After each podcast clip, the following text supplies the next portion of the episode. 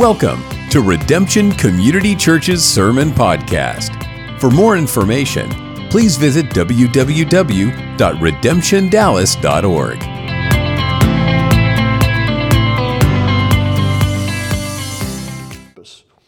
I'm going to ask you to remain seated this morning because it's going to be a lengthy uh, scripture reading, and I would rather you um, be seated and be focused on the text than standing and wondering when this guy is going to stop reading. Uh, so I am reading this morning from Luke chapter 1.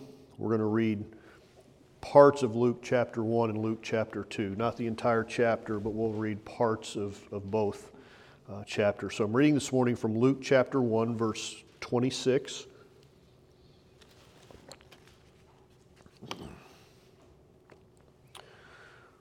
Luke chapter 1, verse 26. In the sixth month, the angel Gabriel was sent from God to a city of Galilee named Nazareth, to a virgin betrothed to a man whose name was Joseph of the house of David, and the virgin's name was Mary. And he came to her and said, Greetings, O favored one, the Lord is with you. But she was greatly troubled at the saying and tried to discern what sort of greeting this, what, this might be. And the angel said to her, Do not be afraid, Mary, for you have found favor with God. And behold, you will conceive in your womb and bear a son, and you shall call his name Jesus. He will be great and will be called the Son of the Most High, and the Lord God will give to him the throne of his father David. And he will reign over the house of Jacob forever, and of his kingdom there will be no end. And Mary said to the angel, How will this be, since I am a virgin? And the angel answered her, The Holy Spirit will come upon you, and the power of the Most High will overshadow you. Therefore, the child to be born will be called Holy the Son of God.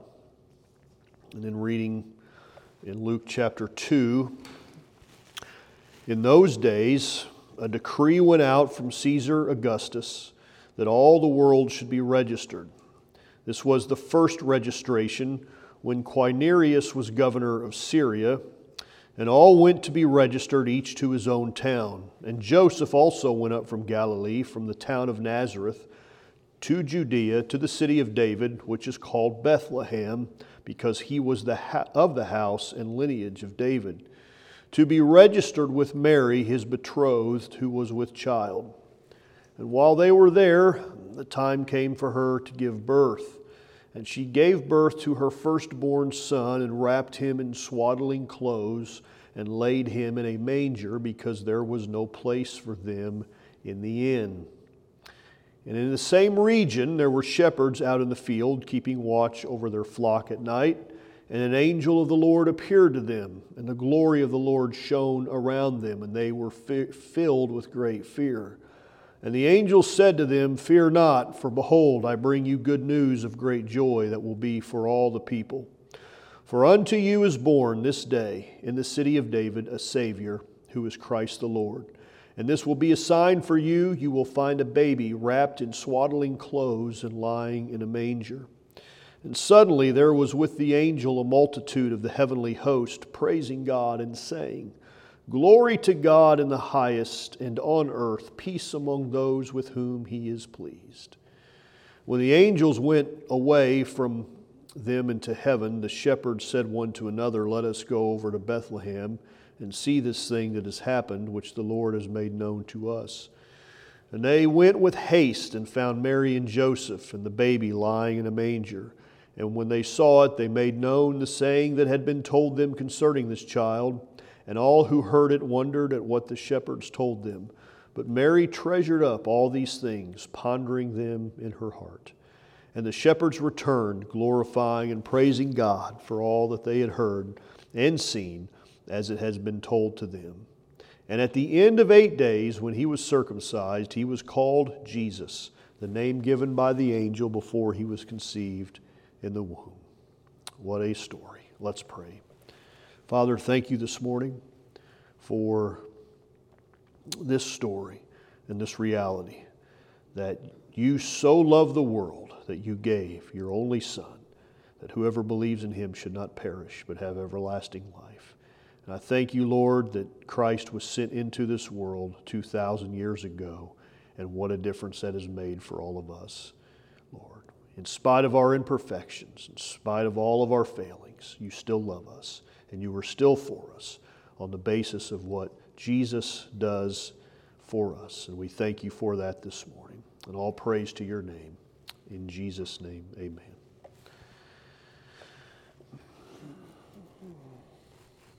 No other event in the history of our world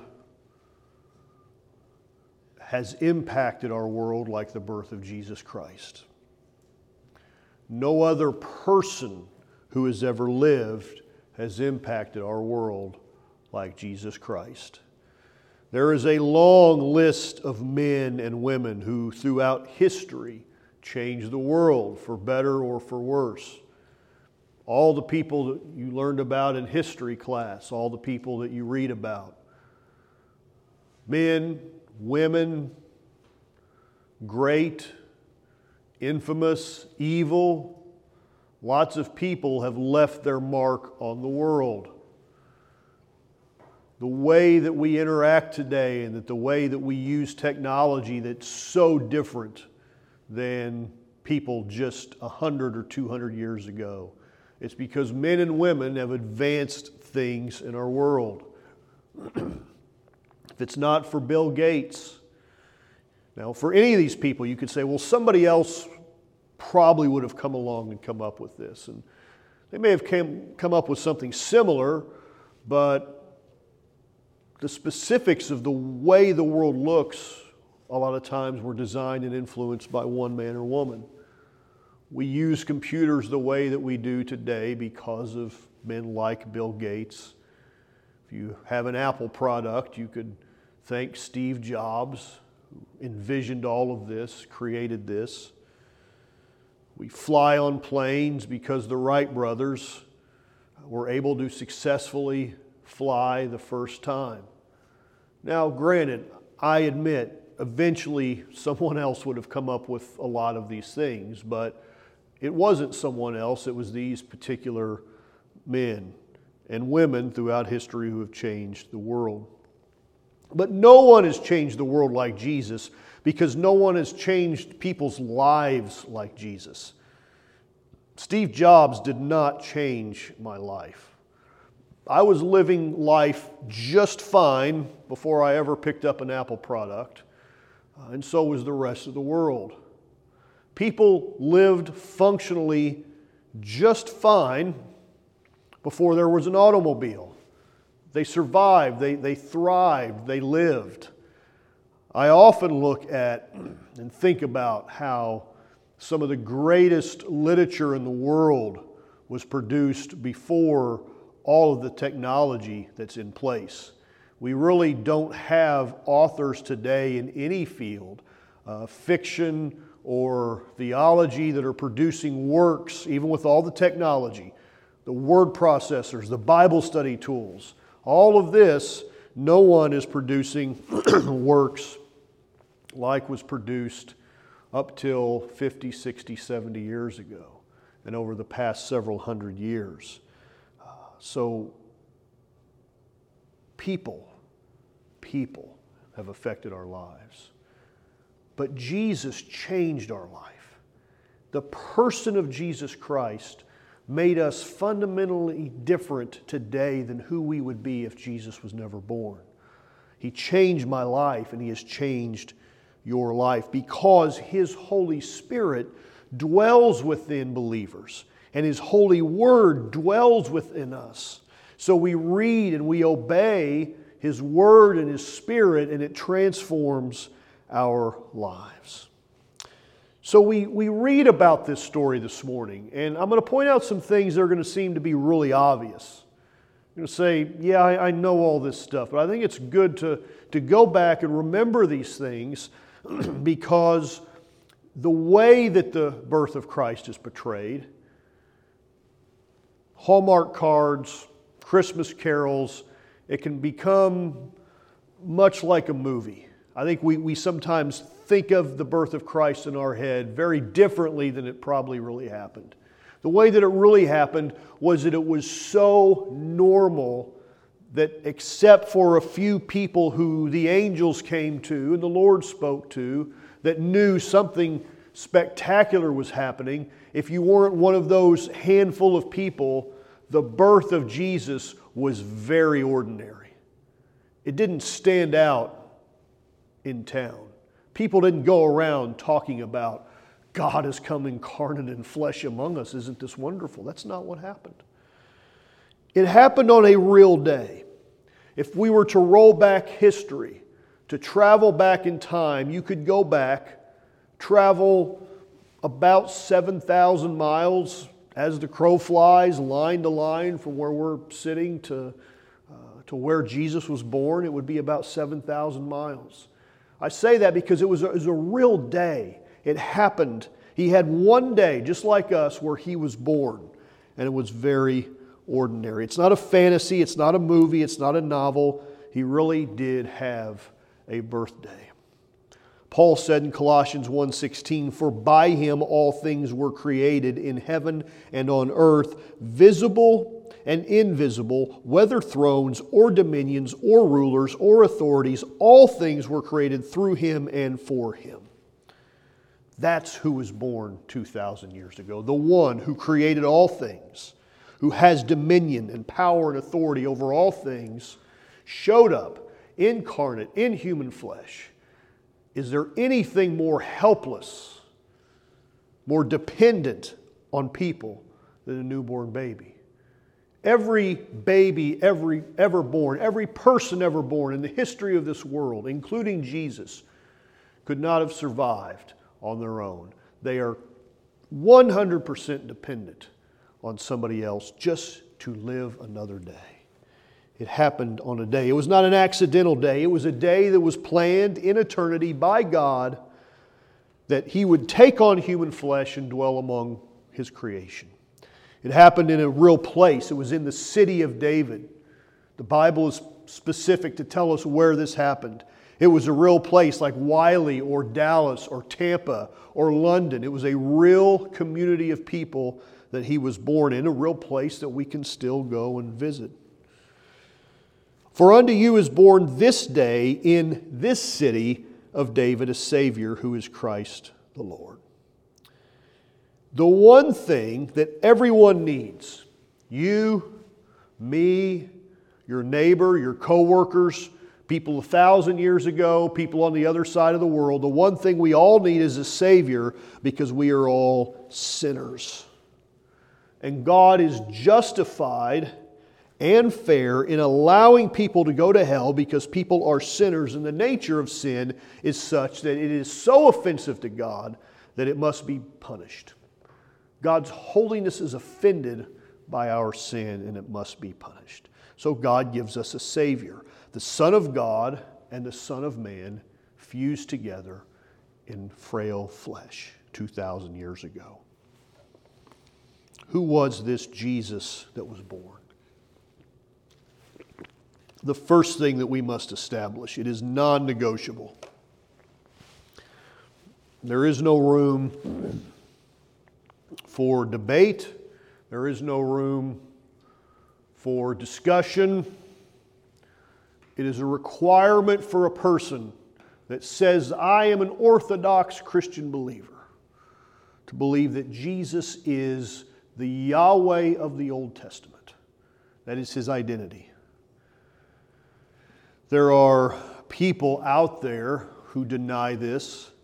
There is a man who I run across often in his literature and his work uh, named Bart Ehrman, uh, who is, he's different in the sense uh, that he knows his Bible. I mean, he knows his Bible. I think, going off memory, I think that he was at one time in the faith, and that's why he knows his Bible so well. Uh, and he now has completely de- deconstructed his faith. And so his whole thing, I think, in a nutshell, would be this is all a myth, that none of this is real. Uh, but Bart Ehrman argues hard from Scripture. So he is a non believer, but he's arguing from Scripture that Jesus is not Yahweh. Um, I think the scriptures are clear on that. I think that a casual reading of the New Testament, if there is such a thing, leads us to the conclusion that Jesus is Yahweh. The Pharisees, the religious leaders of the Jews, they sent men to question John the Baptist. John the Baptist is baptizing people. Now, it's likely that Jewish baptism was already in practice. We don't know that for sure. It's probably the Jews were already baptizing. You go to the Old Testament, the Jews don't baptize people in the Old Testament.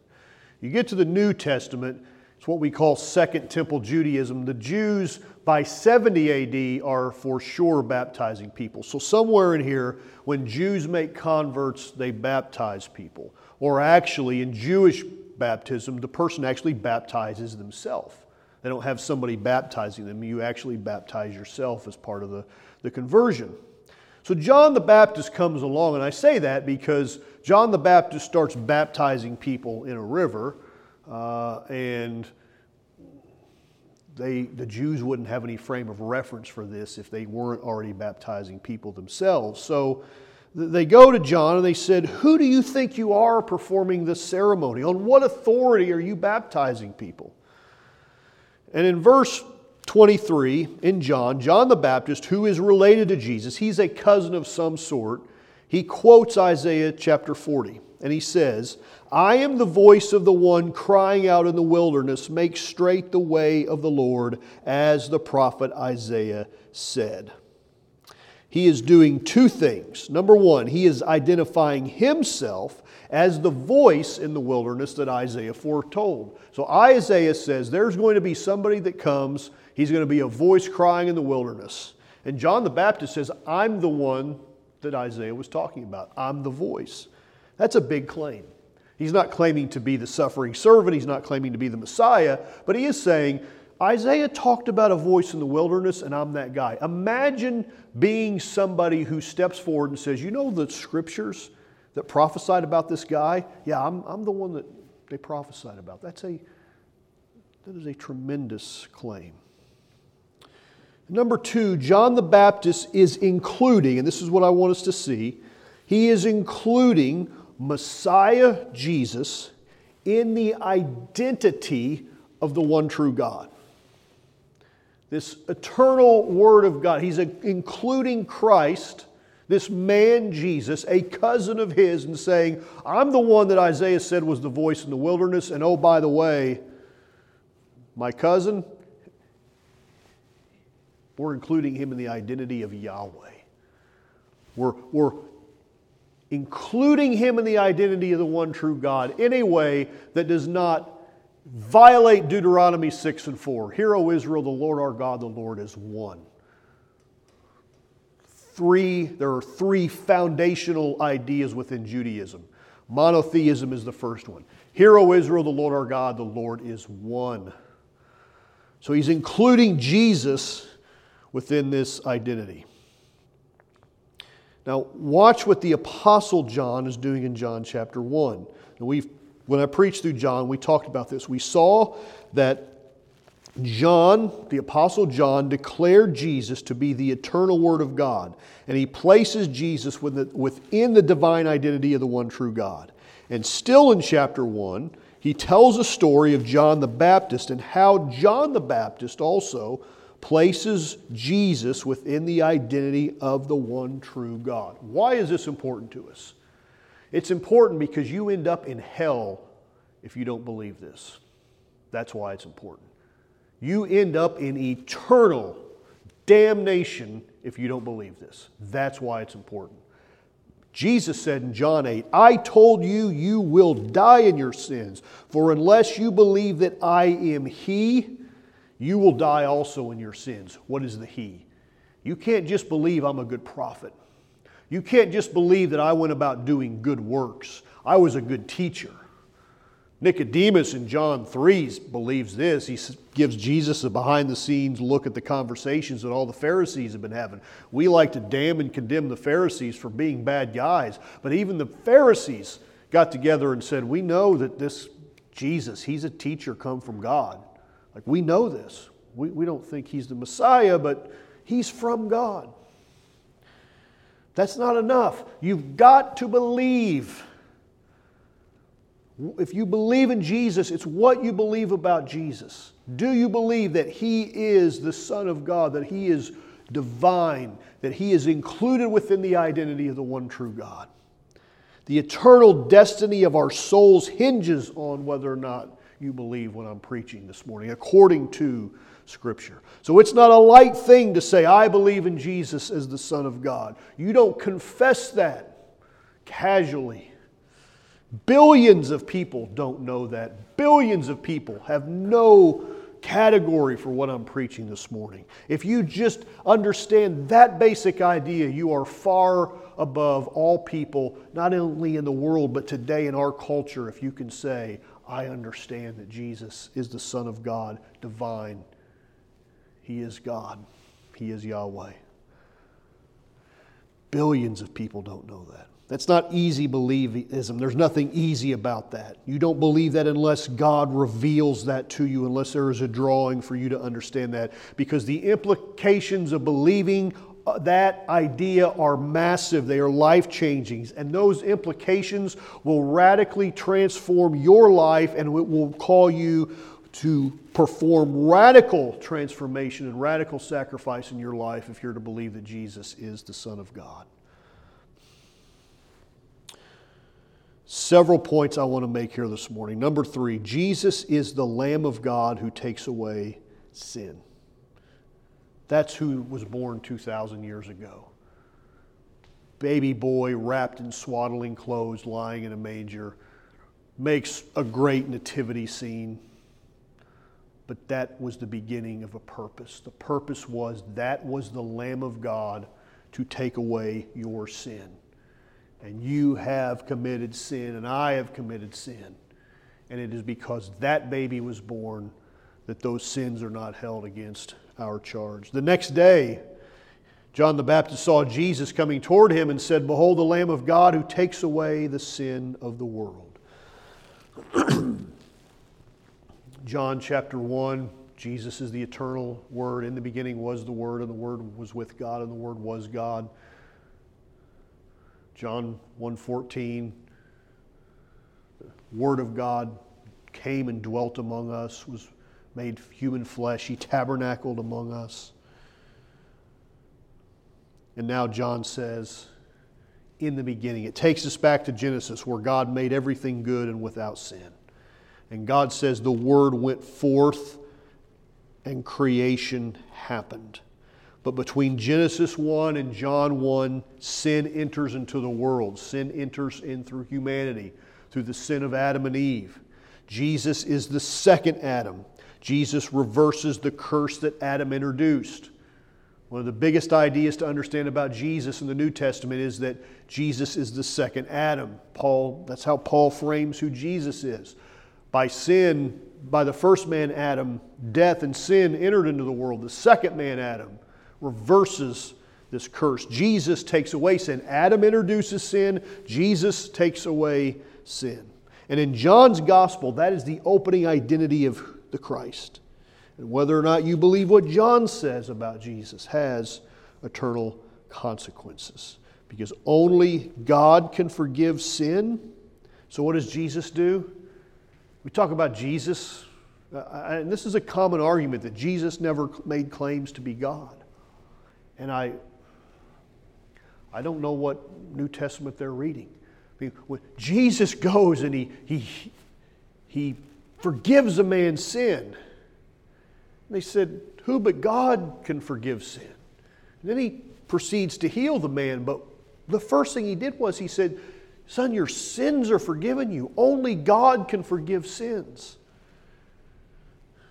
John says in 1 John 3, you know that he appeared to take away sins, and in him there is no sin. The reason why the Son of God appeared, the reason why the Word became flesh was to take away sin. That's the reason for the Christmas story.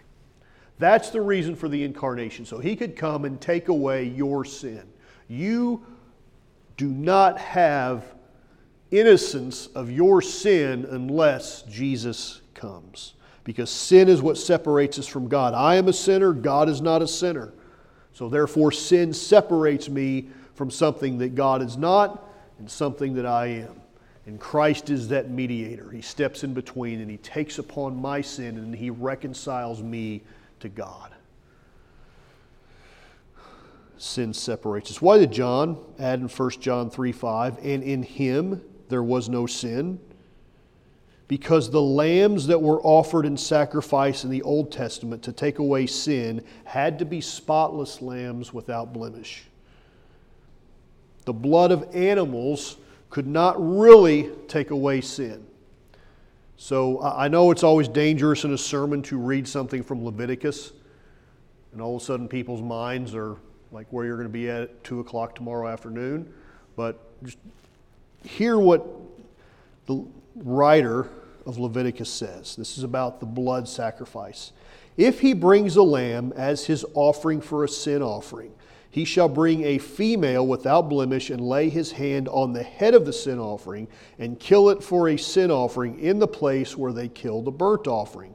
Then the priest shall take some of the blood of the sin offering with his finger and put it on the horns of the altar of burnt offering and pour out all the rest of its blood at the base of the altar. And the priest shall make atonement for him for the sin which he has committed, and he shall be forgiven. Now, Hebrews 10:4 said it's not possible that by the blood of bulls and goats that this could actually happen. It's all a, a foreshadowing of the person of Christ. So, what John is saying is that God sent his own spotless lamb into the world to take away sin once and for all. Jesus is not continually sacrificing himself for our sin. He sacrificed himself once, and that one sacrifice covers the sin of not only the whole world. I think Hebrews is pretty clear the way that people in the Old Testament are saved is by the blood of Jesus. The blood of Jesus is what saves people even before him. There is a place in God where you can live above sin because of this sacrifice. I don't mean to say that you'll live a perfect life. But if there is a sin that is, dis, that is derailing you, Jesus came to take away that sin. Jesus is baptized by the Holy Spirit and he baptizes with the Holy Spirit. He breathed on his followers and says, Receive ye the Holy Spirit as he breathes upon them. John the Baptist is a transitional person between the Old Testament and the New Testament. So, John the Baptist, and there are a few of these kind of intermediate figures in, in Scripture. John the Baptist is one of them. John the Baptist is a transitional person. He is the man that God's redemptive purpose pivots on in Scripture. He's kind of a go between between the Old and the New Testament. He introduces the one who ushers in the new covenant, but John is firmly rooted, John the Baptist is firmly rooted in both the Old and the New Testament. Remember, I think it's so important because I see people make some errors sometimes uh, in their thinking about how all this works because they they fail to remember, they know this, but they fail to remember that when you read the Gospels, even though we're in the New Testament, you are not yet in the time of the church. You are still very much in a Old Testament setting. The new covenant has not been instituted yet. The Gospels, Matthew, Mark, Luke, and John, are the story of the opening of the first coming of Christ that is to usher in an entire new era. But we're not in the church age yet. The Holy Spirit's not yet been poured out, the church does not yet exist. It's very much a Jewish only context, and for the most part, we still look and feel like we're in the Old Testament. So it is Christ who comes, and it is Christ who baptizes us with his Holy Spirit, and that makes us active in our lives. Listen to what Peter says in Acts chapter 2. He says, Brothers, so, so Peter is preaching on the day of Pentecost. They all get together in an upper room. They're praying, Jesus said, Go and wait in Jerusalem till the promise of the Father comes to you. So they go back to Jerusalem after his ascension into heaven. They gather in an upstairs room. Starts out, Paul tells us later, it starts out with 500 people, but by the day of Pentecost, there's about 120 people that are gathered together. They've been there about a week, seven to 10 days. And on this Jewish festival day, uh, on the day of Pentecost, there comes a sound from heaven as of a mighty rush, rushing wind and fills all the house where they're se- seated. And all these people begin to speak in other languages, languages that the people who are gathered around the region, they gather together in Jerusalem for this feast. They said, Are these not all Parthians and Medes and Elamites? And yet, these Jews who are from Jerusalem are speaking, praising God in other known languages. These are not the, this is not the tongue of angels. These are all known languages. When it says they speak in other tongues, people recognize the language. Be like somebody from France showing up and hearing somebody praise God in France and saying, I didn't know you knew French. I'm like, they don't know French. Uh, they only know our language, but they're praising God in French. That's what's happening here in Acts chapter 2. Uh, so this starts people to start mocking them. They're drunk, uh, and so on. So Peter gives a, we call it a sermon. It's not a sermon like this, but he stands up and he addresses the people. And in verse 29, he says to them, so he's appealing to their Jewishness. Like he's really appealing to the fact that you know what's going on if you know your Old Testament. This should be expected. When he says this is that that was spoken of by the prophet Joel, he's saying that because they know what Joel said. They know something's supposed to be coming, and Peter is saying this is that. So he's appealing to their Jewish identity. And he says, Brothers, I may say to you with confidence about the patriarch David that he both died and was buried, and his tomb is with us to this day. Being therefore a prophet, and knowing that God had sworn with an oath to him that he would set one of his descendants on his throne. So he's saying, he's calling David a prophet and saying that God swore to David that he would set one of David's descendants on David's throne. David foresaw and spoke about the resurrection of Christ that he was not abandoned to Hades or the grave, nor did his flesh see corruption. And then he says, This Jesus, so this is how he's appealing to them. This Jesus that David spoke of, this Jesus that you all know that was born in the city of David, was a carpenter's son, probably worked as a general contractor growing up starts to do miracles at age 30, starts to preach the gospel of the kingdom, claimed to be the Son of God, and you all killed him. This Jesus is who God raised from the dead. And of that we are all witnesses. Being therefore exalted at the right hand of God, and having received from the Father the promise of the Holy Spirit. He has poured this, this is the Holy Spirit. Jesus has poured out this that you yourselves are seeing and hearing.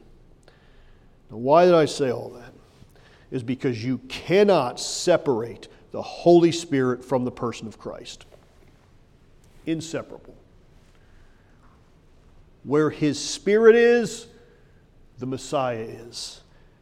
Jesus is much bigger than his physical body. We don't know anything about what Jesus looked like. The Bible, across the board, does not tell us what people looks like. It just was not important. There's an indication that King David may have had reddish hair or had a kind of a reddish complexion. There's a word there. We translate it ruddy. That's what ruddy means. We're like, well, maybe that's kind of what David looked like. It was something that would have been remarkable about him that was probably different from the rest of the his brothers and the rest of the people. But for the most part, we don't know how tall they were. But we imagine Jesus to be a very normal looking Middle Eastern Jewish man. Uh, people were shorter as a rule back then. People were shorter 60, 70 years ago. Uh, all the hormones and so on that we've decided to pump in has made people uh, grow the last few decades. Uh, but throughout history, people probably weren't as big as they are today. And I say all this because Jesus, if he were to walk into the room, regardless of what you see on all the TV shows and movies about Jesus, where there's always something about him that you go, that guy kind of looks like Jesus. Well, how do you know what Jesus looked like? You know, we don't know what Jesus looked like. The, the paintings that we have in our mind, the images that we have from paintings, a lot of those were of they were self-portraits of men from the Middle Ages that would actually make self-portraits. They would model it after themselves and paint Christ, and to us that's who Jesus looks like. We don't have a clue what Jesus looked like. We do know that from the outside, he just appears to be a very ordinary guy. There's, there's nothing extraordinary about him. Like all the TV shows, all the movies about Jesus do this. You line Jesus and his 12 apostles up, and I can pick out two people. I can pick out Judas, because he looks like a shady used car salesman, and I can pick out Jesus, because he looks like Jesus. But we really don't know. But what we do know is that Jesus is much bigger than his physical body. He is in, among us in the power of his Holy Spirit. I know what Jesus looks like today inside me. I know what Jesus feels like. I know that, that the work of the Holy Spirit, that I do know. That I do sense and see and feel and touch.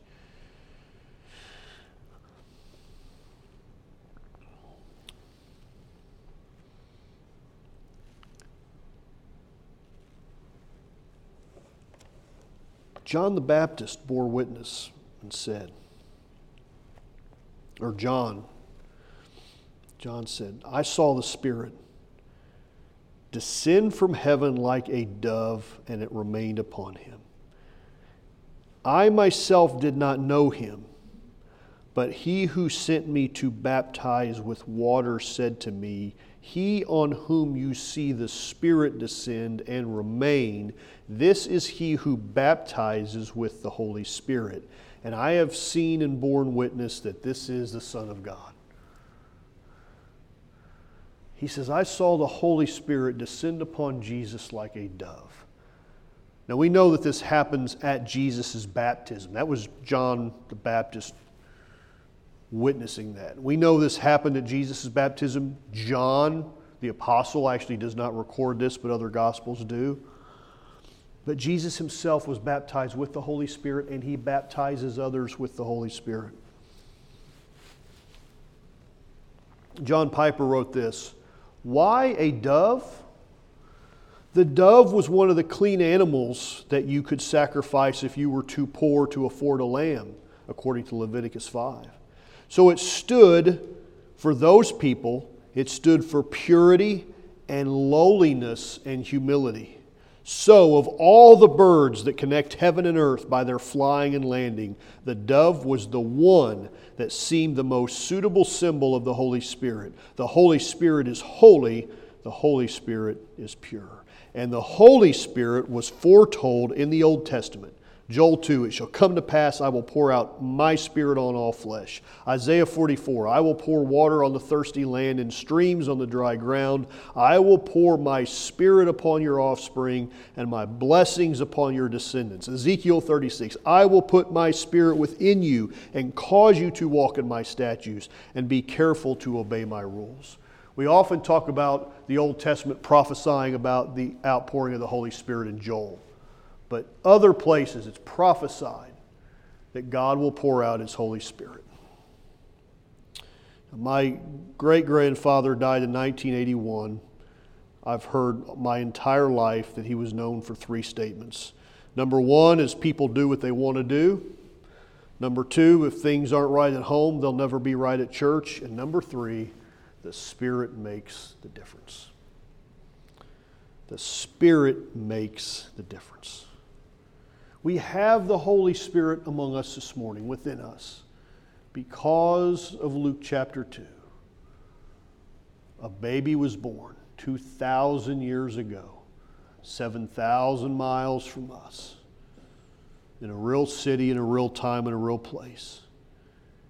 He starts something that is yet to be finished, and that's what we'll talk about next week that return of Christ is yet to be finished.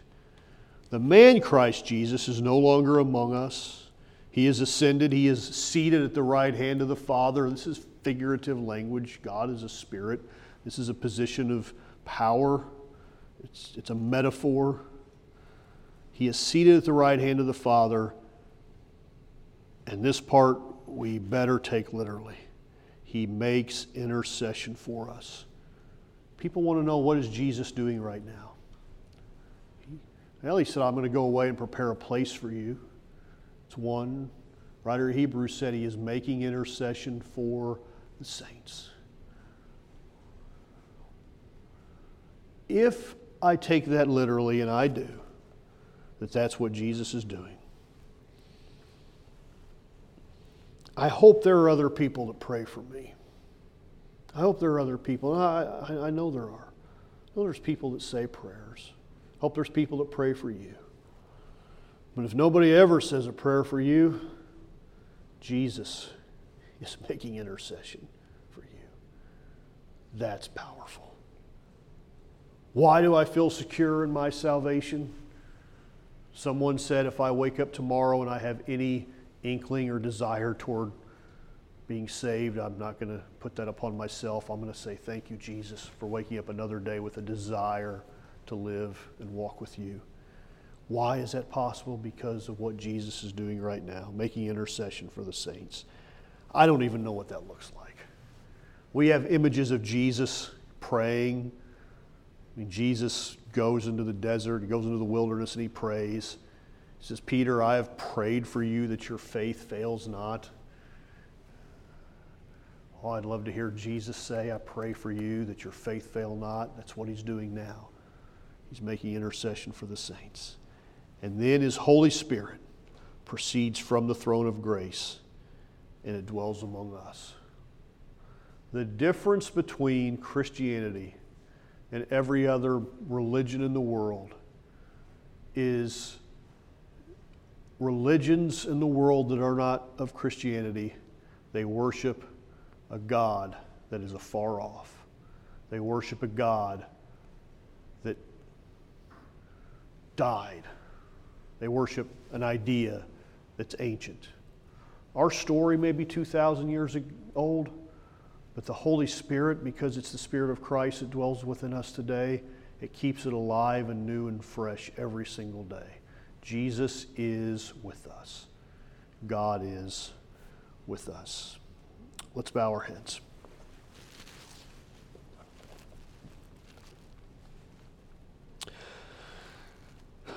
Father, 2,000 years ago, you selected, only you know why, it was your divine providence and sovereign will, selected a young Jewish girl named Mary. And out of all the women in history, out of all the women in the world, you selected that girl, that young lady, and you overshadowed her with your Holy Spirit and caused her to be with child. So he could be called the Son of Man and the Son of God And that once in the history of the universe event that happened on that day, Lord. It propelled a story. It started our story in Christ. That Jesus would be born as any other child. He would learn to walk, he would learn to talk. According to your word, Father, he was subjected to his parents, and he grew in stature and he grew in favor in both God and man. At 30 years old, he began working miracles and began preaching the gospel of the kingdom. And just a few short years later, he gave his life willingly. No one took it from him. He laid down his life willingly so that we could be sons and daughters in the kingdom. That is our faith. That is our security. Something that goes far beyond emotion, something that prevents us from questioning if we're even saved, depending on how we feel on any particular day. But Lord, you've given us a rock solid, steady assurance of faith because we are in Christ. Christ died, was buried, rose again, and is ascended into the heavens. And Father, we don't know when He's coming back, but we anticipate, we await with eager longing that someday Jesus is going to come back and set this world right. He is going to judge sin. He is going to call every person into account for their deeds. But for the righteous, for those who are in Christ, that is our hope. It is our salvation. It is nothing to be feared. So, Father, I ask you now this week to help us have a mind toward you that would anticipate your soon return, whether that be next week or next year or 500 years from now. Father, you will, as sure as you came the first time, Christ will come back again. And that is our joy, and that is our hope. And I ask this morning, keep us this week. Go with us. Let your Holy Spirit be active in our lives. Let the anointing be present. We pray this in Jesus' name. Amen. God bless you this